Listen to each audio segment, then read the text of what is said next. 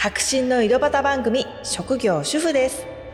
主婦の目線で世間を見る井戸端会議的な番組です。縁の下から社会を支えているけど意外と知られていない主婦の世界を都内で子育て中の私ピウがご案内します。主婦の方だけでなく主婦のパートナーの方にもヒントになればというのと主婦が身近にいないという方にも楽しんでもらえたら嬉しいです。メリークリスマスということで今回はサンタクロース子供にどう話してますか？皆さんクリスマスいかがお過ごしでしょうか？我が家はね、毎年コージーコーナーでケーキを予約するんですね。子供たちのね、好みがそれぞれ違うんですね。だから何か一種類のデコレーションケーキ、例えばショートケーキ、チョコレートケーキのデコレーションみたいなのを買っちゃうと圧力が生じるんですね。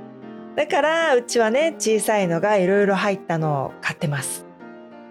収録自体はしばらく前にしてるので、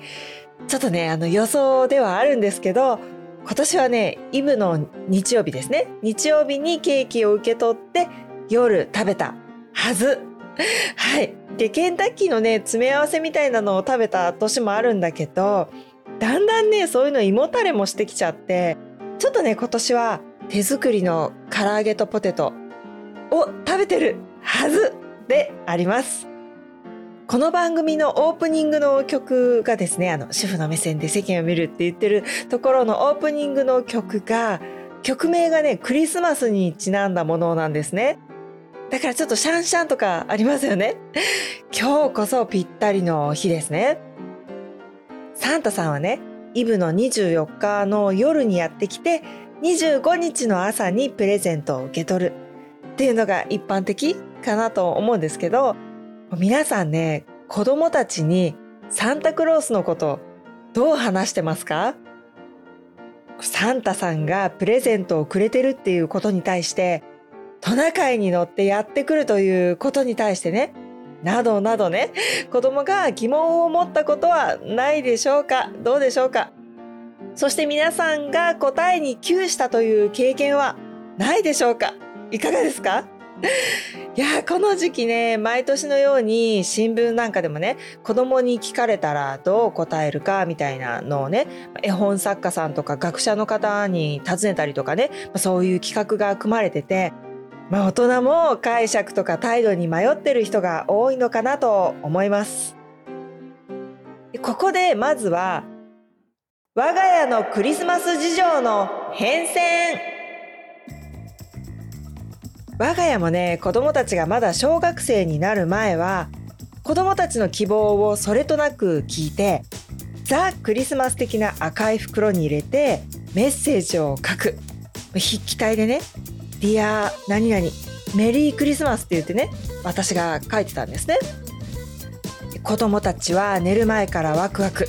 朝も早朝からわーっと起きてきてあったあったの大騒ぎですね。もうリボンをほどく時間ももどかしくもう目を輝かせてね希望のプレゼントが入っていることに大感激してくれるわけですプレゼントを抱えてニッコニコもうそれはそれはね幸せなキラキラした時間でもあったわけです。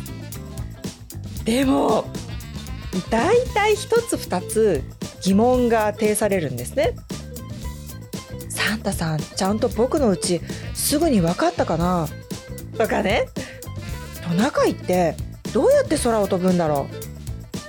う？これねもう大人はね心の声では言ってます。プレゼントはお父さんお母さんが買ったからね。サンタさん来てないよ。トナカイが空を飛べるわけは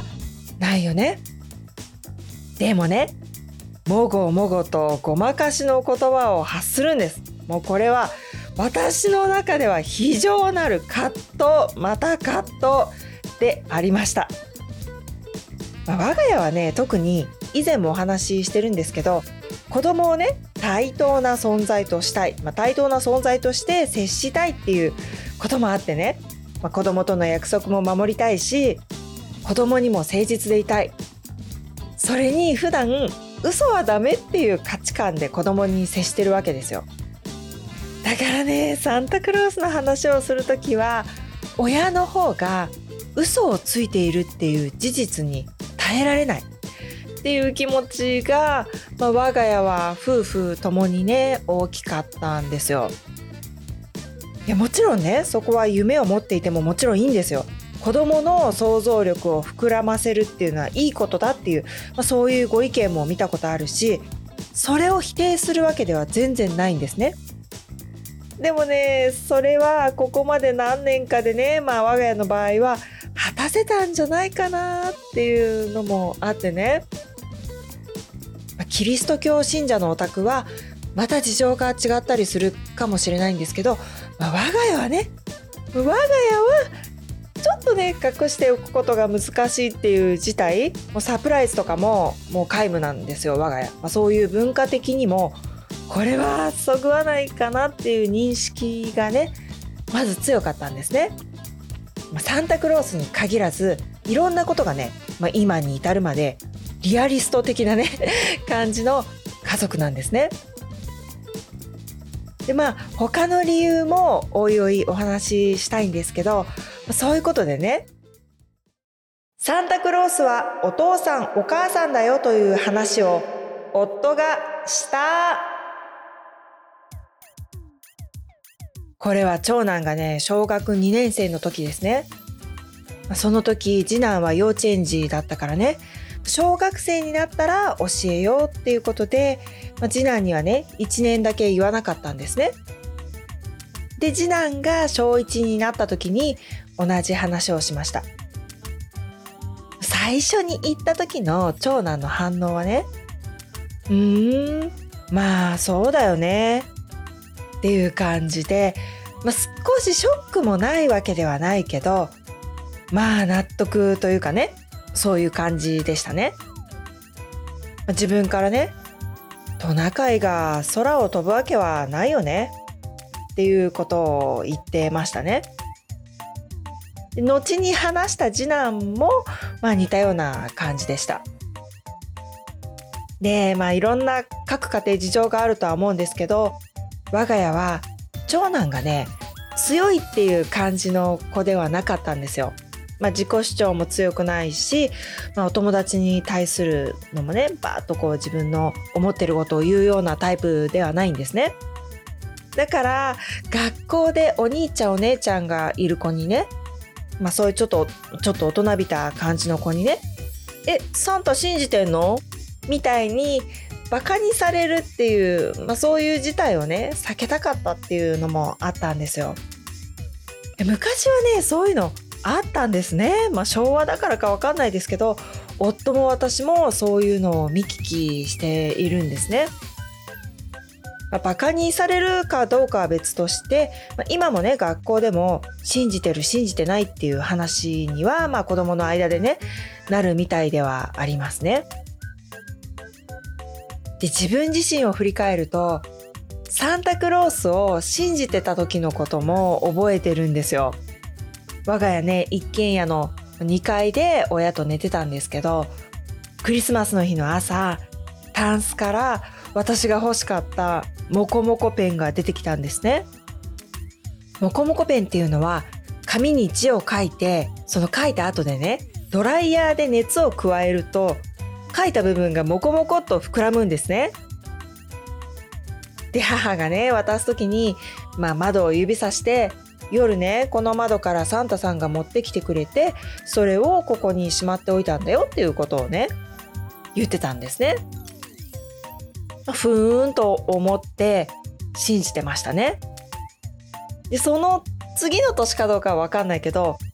父親だったと思うんですよね父とお風呂に入ってたかなんかだったような気がするんですけどまあだから小1とか、まあ、小2とかだったか分かんないんですけどサンタはお父さんだよっていうのを言われたんですね。で私自身もそこでショックは受けなかった記憶がはっきりあるんですよ。まあ、むしろね納得感というか、まあ、やっぱりなそうだろうなっていうふうに思ったんですね。でまあその頃はさっきもちょっとちらっと言いましたけど上級生にお兄ちゃんお姉ちゃんがいるっていう子はまあやっぱりちょっとね大人びてたりするんですよね。でそういう子が知識を披露するみたいな風潮があってねサンタって本当はいないんだよみたいにドヤ顔で言ってる子がいて、まあ、それを言われた時にはねすでに父からその話を聞いた後だったんですよ。だから父はね私にああ言ったのかっていうまあまたしてもね納得したわけですね。実はうちの夫もねたまさか全く同じ体験をしてるんですね。小2の頃にお父さんからお風呂で「サンタはお父さんだよ」っていうのを言われてるんですね。そういうのもあって夫はね小2でいようっていうのがもともとあったみたいですね。だから夫婦で意見が合致したんですよ。しかし繰り返しますけどそれぞれのねご家庭の方針を否定するつもりも我が家が正しいというつもりもなくてね我が家としてはこうするのが正解だったかなっていうふうに思ったっていうお話ですね。これお子さんの性格なんかにもよると思うんですよね。だから子供にもねサンタを信じてることをバカにするっていうのは違うんだよっていう、まあ、そういう話もしました。そんな中で子供たちはね、クリスマスプレゼントは毎年楽しみに選んでいる。そもそも別にキリスト教徒でもないのにクリスマスを祝うっていうのがね、違和感といえば違和感なんですけど、まあ、家族のねイベントごととして思い出を増やせるっていう意味では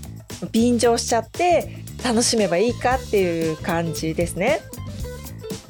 プレゼントも子どもたちが欲しいもので多少高額のものを好きに買ってもらえる日っていうことになってるんですよ。これまでに挙げたのはトミカとかそれに関連するね駅とか駐車場、まあ、それからレゴウルトラマンのフィギュア漫画といった感じですかね。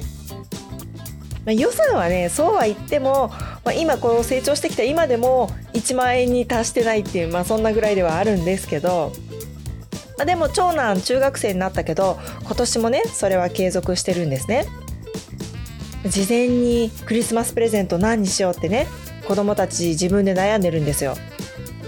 早い時はね数ヶ月前からクリスマスどうしようかななんて 言ってるんですけど例えばね次男は電車が大好きで N ゲージなんかも新品は高くて手が出ないけど早くから何が欲しいか決めておけば安く売り出される、まあ、中古品でね安く売り出されたものを売り出された時に買っておくこともできる、実際に渡すのはクリスマスなんですけど、まあ、早めにね注文もできるっていう、まあ、そういうのもありますね。で親としてはねどうせ買うもの例えば自転車とかねちょっと役に立ちそうなものだったりそういうものを買いたくなるんですけどここはね夫のこだわりでそういうものは買ってあげたい。それ以外に本当に欲しいものをクリスマスにはあげたい？なんか夫はね昔本当に欲しいものを買ってもらえなかったっていう、まあ、そういうのをね今でも覚えてるそうなんですね。だからクリスマスは親からすると単に無駄と思えるようなねものでも本人の本当に今欲しいものをね買ってあげたいっていう、まあ、そういう思いが強いんですね。という感じで我が家はやってきました。皆さんはどうされてますでしょうか？いろんなね、ご意見とかエピソードなどあれば、ぜひね、お気軽に教えてください。この間ね、PTA の時に一緒に、まあ、楽しくやってた方とね、アフタヌーンティーに行ったんですね。アフタヌーンティーってね、私考えたら10年ぶりでしたよ。行ったのね、本当に久しぶりに行ったんですけど、最後にこれクリスマスプレゼントって言ってね、赤い靴下に入った楽しいお菓子の詰め合わせをくださったんですね。持ち帰ったらね、早速次男がまずお菓子を出して、で、残った靴下をね、早速壁に飾ってましたね。嬉しそうにしてました。でまあたまたま私も手土産を持っててね、まあ、物々交換みたいになったんですけどでもなんかクリスマスプレゼントっていう渡され方がねなんか思った以上に嬉しかったんですね私。そういえば大人はクリスマスプレゼント特にもらわないなーって 思って、まあ、物欲がないからねいざ何が欲しいかとまあ例えば夫に聞かれても困るし、まあ、いらないんですけどでもまあせっかくのねクリスマス家族でワクワク感を楽しめたらいいなと思いました。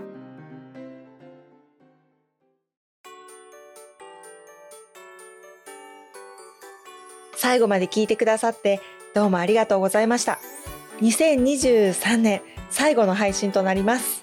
リスナーの皆さん今年は大変お世話になりましてどうもありがとうございました。クリスマスから年末年始健康で笑顔あふれる時間を過ごしていただけますように。それでは良いお年をお迎えください。白真の井戸端番組職業主婦です。もしよかったら番組のフォローボタンを押していただけたらと思います。新しいエピソードが追加されて聞いていただきやすくなりますし、私の励みになります。星の評価もいただけたら嬉しいです。ご意見ご感想などメッセージもフォームやインスタグラムでぜひ送ってください。それではまた